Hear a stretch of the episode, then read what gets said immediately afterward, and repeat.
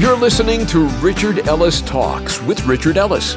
If you're looking for some encouragement, words of hope, and maybe a laugh or two, that's exactly what Richard wants to share with you today. We know life can get pretty busy and complicated, so we're truly grateful you've chosen to take a break and listen to the program.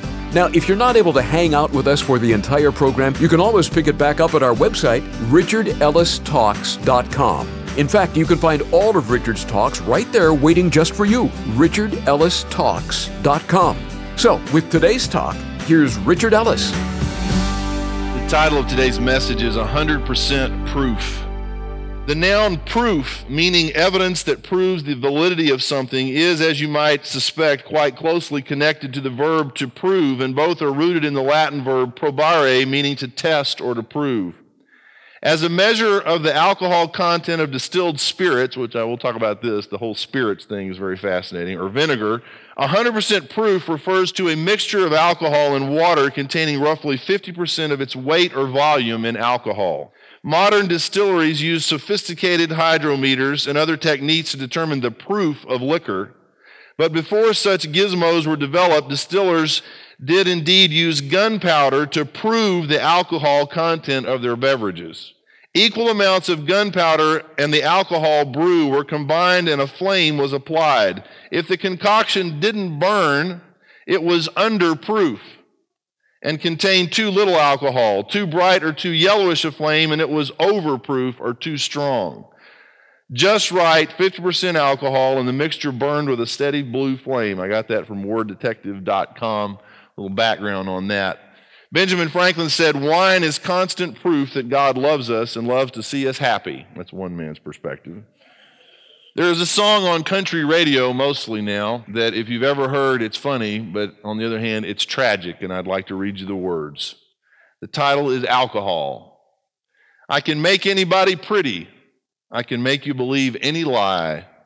I can make you pick a fight with somebody twice your size. Well, I've been known to cause a few breakups and I've been known to cause a few births. Well, I can make you new friends or get you fired from work. And since the day I left Milwaukee, Lynchburg, and Bordeaux, France, been making the bars lots of big money and helping white people dance. Which is one of my favorite lines of the whole song. I got you in trouble in high school, but college, now that was a ball. You had some of the best times you never remember with me alcohol. I got blamed at your wedding reception for your best man's embarrassing speech and also for those naked pictures of you at the beach. I've influenced kings and world leaders. I've helped Hemingway write like he did, and I'll bet you a drink or two that I can make you put that lampshade on your head. Because since the day I left Milwaukee, Lynchburg, or Bordeaux, France, I've been making fools of folks just like you and helping white people dance. I am medicine and I am poison. I can help you up or make you fall. You had some of the best times you'll never remember with me alcohol. Since the day I left Milwaukee, Lynchburg and Bordeaux, France, been making the bars lots of big money, helping white people dance. Yeah, I got you in trouble in high school, but college, now that was a ball. You had some of the best times you'll never remember with me alcohol. So everybody has a big time, and it's fun. But as the song says, you don't remember the fun you had. Why do you need a designated driver to go anywhere? Sounds like a chauffeur to me. But there's a reason. People are empty. People want to feel something. They want to express something they can't express. And so this is a great tonic. This is a great way, something you can put in to get the stuff out that you're trying to get out. The problem is it doesn't work long term. And this, one of the reasons I'm even addressing this is our church has a number of people who have struggled with this, some who still do, and more coming who will, and a world filled with people. Everybody's drinking. And it's creating lots of problems. I remember growing up, and maybe I've shared this before, but my grandfather, when I was a little kid, six, seven, eight years old, we had that big TV that you pulled the plug out, and it took, you know, 20 minutes to warm up you know, you didn't turn it off. You didn't walk by and bump it. No, no, you know, because it's going to have to warm back up. And we'd be sitting there watching TV and everything was fine. And granddaddy was there and a beer commercial would come on, an alcohol commercial would come on. And he'd say, turn that off. And he was the fourth in, I'm the sixth generation of preachers. That would have made him the fourth. I thought, man, I got this nutty grandfather who can't watch a beer commercial. What is up with the beer commercials? And one of us would have to get up. You know, they didn't have remotes back then. If they did, they were the size of a couch. You know, you just didn't. So one of us had to go up and hit that button. The thing would go off, and we'd sit there and look, and we'd try to calculate okay, if we turn it on now, the beer commercial will be over, and it'll be warmed back up, and we'll be okay. And I never understood that until somebody explained to me why my grandfather hated those commercials so much. He wasn't some kind of crazy religious man. He had observed what that stuff had done to his friends, and he hated it. It had destroyed the lives of people in his churches and people that he knew, their families, their personal lives. And he absolutely hated it, and he wanted nothing to do with it. Turn to Luke chapter 1. I want to talk to you about 100% proof of something else. One of the great challenges that we have in church and with the whole God thing is this there is not much proof that it is real. There is not 100% proof very often that this God stuff really works. Because sometimes the people who go to church, and this is stuff I hear, I say, well, you know, those people I see going to church, we were out drinking on Friday, Saturday night, and they showed up sobered up enough to drag their butts into church on Sunday morning. But you know what? I don't need that. They're using the same drug I am. They're using the same thing I am to be happy, and they're doing what I'm doing and tacking church on it. I don't have time for church. There's no proof that this thing really works. You potentially, and really the way God has set it up, we are supposed to be the living proof that this stuff is real. And when you go out there and you tell your story, and somehow, even if your life was a life of alcohol or alcoholism, and everyone who knows you, it's one thing to get sober, it's another thing to get saved. Sober may prolong your life, but you can be sober and angry. You can be sober and bitter. You can be sober and just hanging on by a thread one day at a time. But when you take from going sober to being saved, to use a religious term, a biblical term, then something else happens. Then it goes from just being sober to being joyful. And something happens to the eyes of people, to the lives of people. And then it's almost irrefutable evidence. I can argue with somebody. I can tell them all the stories in the Bible. We can read the Bible. We can argue, give them apologetic reasons why it's true, go all through that. But you know what? There's nothing like standing a person up who they know and say, you know what? Explain what happened to this woman. Explain what happened to this man. You can't argue with a changed life. And what made it so hard for the Pharisees and the Sadducees is that Jesus came along and he would do physical miracles. And someone who was blind would be able to see, and they couldn't argue with it because the guy would even say, I don't know what you guys are talking about. I know that I once was blind, but now I see. That's my proof. But even if something physical doesn't happen, something spiritual happens, and I'm telling you, you can spot this stuff. Have they screwed up since? Absolutely. Some are professionals. But they get back up, and the people who watch them say, you know what? Yeah, they still go down. They're still human beings, but something has happened in their life. And that's what causes the people to say, I'm not interested in being religious. I want my life to change. I don't want to live a drunk. I don't want to die drunk. I'd like to be able to say what I feel sober. I'd like to be able to tell you I love you without being on the phone drunk. I don't want to weep over a bar somewhere about how I've screwed up my kids or my own life or my marriages and all that. I'd like to take responsibility for my actions and know that God has forgiven me and that I have a hope and a future and say what I feel and tell God that I love Him and everybody else and not have to have something to make that possible. Now let's talk about some of these proofs. Luke chapter 1, verse 1 insomuch as many have taken in hand to set in order a narrative of those things which have been fulfilled among us. And this word is used here, which have been fulfilled, talks about the proof of these things. And let me give you one commentator's statement of this. It means full measure and is applied to a ship fully laden, to a tree in full bearing. Hence, it implies that fullness of evidence by which any fact is supported, and also that confidence or feeling of assent by which facts so supported are believed. At some point, you have to say there is either something to all this God stuff or there's not. You know what, God? If you don't exist, we are fools. What are you doing? You're an idiot if there's no God. We spend time praying, we bow our heads and thank God for food. God had nothing to do with your food. You're a fool. You work and you eat, and that's how you get food. Don't thank God for your food. He doesn't care, He doesn't exist. Or He does. And you look around, and at some point, you got to stop and say, you know what? Either there's something to this God thing or there's not. Either he's real or he's not. Either he cares about me or he doesn't. Either this is just a bunch of garbage in here or it's true. And I've got to do something about it.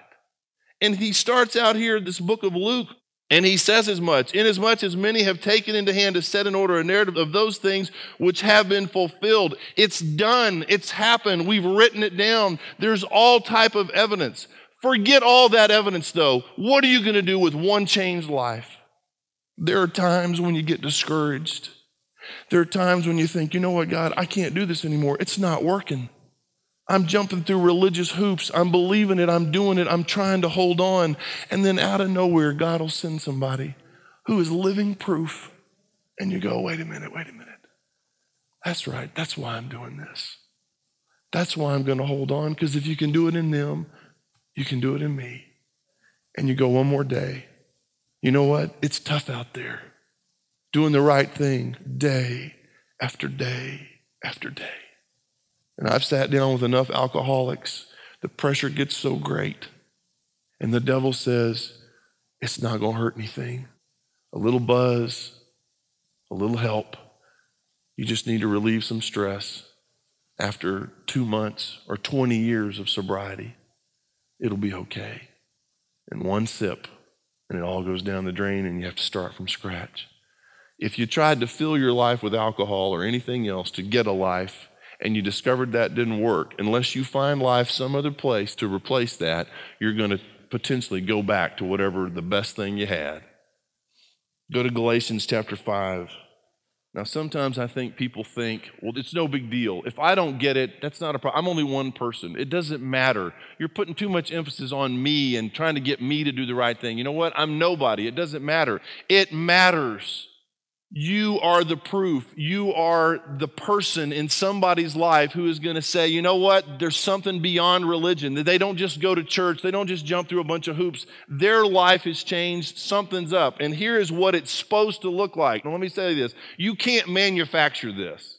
You can play a game and try to do some imitation stuff for a little while, but you can't stay with people consistently. What some people try to do if they're going to be religious is they take a deep breath, they get all fixed up, put it all on, get their game together, stop their screaming and hollering in the car on the way to church. They go in, big smiles. How are you? God bless you. They keep it rolling, keep it rolling. They can keep it for a little while and then they get the heck out of Dodge because if anybody stays around them any amount of time, they're going to figure out it's not real. You want to find out if something's real? Spend time with somebody, and if they won't spend time with you, something's wrong. You can only hide what you're trying to hide for so long. And when people spend time with you, they go, you know what? This is real. And the more real it is in your life, the more willing you're going to be to spend time with somebody to show them that it's real so they want something you've got. Look at this list, Galatians 5, and he's talked about the bad side, what the spirits do, but this is the fruit of the spirit, not of the spirits. This is what's going to happen. This is what your life's going to manifest. And by the way, a tree produces fruit. If you are connected to, if you've got root system, if you are alive, if you are a tree in God's orchard, so to speak, then it's going to produce fruit. And when the fruit comes out, these are the things. Love. You got love in your life? Do you love God? Do you love yourself? Do you love other people? If you don't love people, that's a no brainer. They know whether you love them or not. Nobody loves anybody anymore. And if they do, it's to get something. And you come along and you just love them and you care about them. They go, What's up with you? Are you like nutty? Or you been drinking? Isn't that interesting?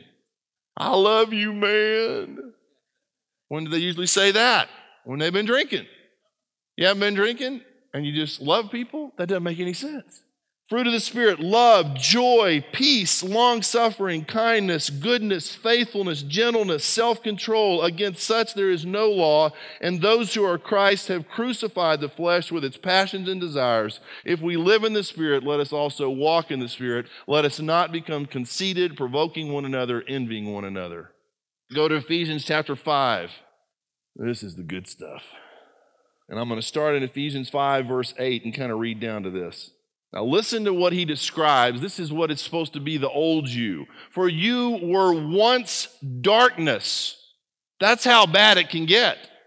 Now, you think back. I became a Christian so early, I don't really have a category for this, but I'm going to tell you what. If you waited some time in your life and can look back, literally, it is like a dark period. There is darkness.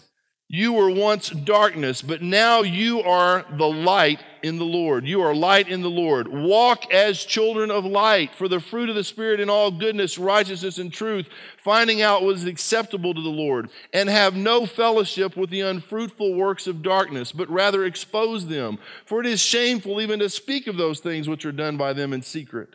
But all things that are exposed are made manifest by the light, and whatever makes manifest is light. Therefore, he says, Awake, you who sleep, arise from the dead, and Christ will give you light. See then that you walk circumspectly, not as fools, but as wise, redeeming the time, because the days are evil. Therefore, do not be unwise, but understand what the will of the Lord is and do not be drunk with wine, in which is dissipation, but be filled with the Spirit. He doesn't say don't get drunk, he says get drunk on the Spirit. Now, in the same way, we get a little nervous with drunk people doing crazy things and getting all out of hand. We laugh at them, they jump over barbed wire fences and tear themselves up. You know, all these terrible things that happen. Well, oh, I was so stupid, and how did I get hurt? And we laugh, and it's tragic. The problem we have is when somebody swings the other way and gets drunk on the spirit and behaves the same way, oh, we're just as uncomfortable. Somebody gets a little life. We come in and say, well, you know what? I'm a sober Christian. That's what I am. And I think we ought to be sober Christians. I don't like people drunk on alcohol, and I don't want to be around people drunk on the spirit. But what are you going to do with these verses? Do not be drunk with wine, in which is dissipation, but be filled with the Spirit. And this implies, if you look at the verb and what this is saying in the original, it's talking about be ye being filled. It's this continuous. Keep drinking. Don't, you know, take a little sip at the beginning of the week. Keep it coming. Be ye being filled, speaking to one another in psalms and hymns and spiritual songs, singing and making melody in your heart to the Lord, giving thanks always for all things to God the Father in the name of our Lord Jesus Christ. You show me a bunch of drunks, I'll show you music. Interesting how these things go hand in hand. You can crank up a song and they'll be singing, and uh, you know, it doesn't sound very good, maybe, but they're singing. Music just comes naturally. You get drunk spiritually, let me tell you something, you'll start singing. There will be worship, there will be thanksgiving. Let me read you something pretty interesting, I think. The ancient Greeks believed, let me tell you this word. The word here, do not be drunk with wine, is the word methusko which means to intoxicate, make drunk, to get drunk, become intoxicated. The ancient Greeks believed that putting a piece of amethyst in the glass or in one's mouth while drinking prevented drunkenness. And indeed, the name of the gem alludes to this belief, the ancient Greek word amethyst, meaning not intoxicated. The word amethyst comes from being a, intoxicated, not intoxicated. 2 Timothy chapter 4, go over there. And this is Paul writing to this young guy, Timothy. And let's pick up here in verse 1. I charge you, therefore, before God and the Lord Jesus Christ, who will judge the living and the dead at his appearing and his kingdom. Preach the word. Be ready in season and out of season. Convince, rebuke, exhort with all long suffering and teaching. For the time will come when they will not endure sound doctrine, but according to their own desires, because they have itching ears, they will heap up for themselves teachers, and they will turn their ears away from the truth and be turned aside to fables. Verse 5 But you, Paul writing to Timothy, but you be watchful. And the word here is nepho, which means to abstain from wine, keep sober, that is, be discreet, be sober, watch. It is very hard to pay attention drunk. But you be watchful in all things, endure afflictions, do the work of an evangelist, and fulfill your ministry. And he uses the same word here for fulfill that he used over in Luke chapter 1, verse 1. And this word in Luke and here, it's a word that means to bear or bring full, to make full, to cause a thing to be shown to the full, to fulfill the ministry in every part, to carry through to the end, accomplish things that have been accomplished, to fill one with any thought, conviction, or inclination, to be persuaded, persuaded, fully convinced or assured, to render, incline, or bent on. Fulfill your ministry. Prove that it's real. Finish. Verse 6 and I love the fact that all this stuff's in here together. Paul says to Timothy, For I am already being poured out as a drink offering. and the time of my departure is at hand. I have fought the good fight. I have finished the race. I have kept the faith. Finally, there is laid up for me the crown of righteousness, which the Lord, the righteous judge, will give to me on that day, and not to me only, but also to all who have loved his appearing. You know what? Paul was proof, 100% proof, that it was real this intellectual, basically terrorist, Jewish terrorist who had terrorized Christian people hauled them in, got them killed, stood literally while Stephen was getting stoned, held the cloaks of the people that were doing the stoning, and God changed his life. I've had the opportunity on a couple of occasions to spend some time with a gentleman by the name of Steve Saint and an Indian fella named Mincaye. There's a movie that's come out that I would encourage you to see, The End of the Spear. And it's been 50 years ago or so that this has happened. But I grew up hearing the story of Elisabeth Elliot and Jim Elliot. Five men who went to school and felt called to go down to Ecuador, to the Amazon region of Ecuador, and give their lives to reach people who nobody would go after and who needed the gospel as much as any of us. They went down there, they lived, they'd fly gifts in. Finally, they landed on a beach they called Palm Beach. The Indians came out, and as you see in the movie, what happened was there was some internal struggles that happened with the natives with these Indian people, and it caused them to come out of the jungle and spear five men to death on that little beach. Five missionaries, young men, very young men. Nate Saint had flown his plane in there, and his little boy, Steve, ended up staying down there. His mom, they still tried to reach the people, moved back to the States. And very long, long story short, this tribe was finally reached. And I have got a picture with Steve Saint and Mincaye. And Mincaye is the native that speared Steve Saint's daddy to death. And of all the proofs that I've seen in a very long time, I stood at a screening in a theater recently and I looked at Steve Saint, who was a little boy when his daddy was killed. And I looked at that Indian and the joy, I'm telling you, it's like headlights coming out of his eyes. He spoke no English, and he would smile and laugh. And they're the two of them, brothers in Christ. And I can't even describe to you the encouragement it was for me. Just seeing those two men together, that's not possible.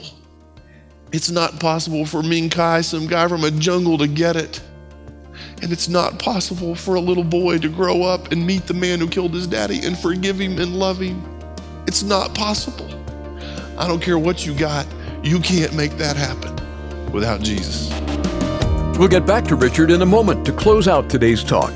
But first, I want to share something about our program. Our mission is actually very simple to take the planet so it's our prayer that these daily talks from Richard aren't something you only hear and enjoy, but that they inspire you to share with others. Together, we can do this. The message of the gospel is something everyone needs to hear, and that's why it's such a priority to us. So join us in this important mission. Call us at 855 6 Richard to say you're in.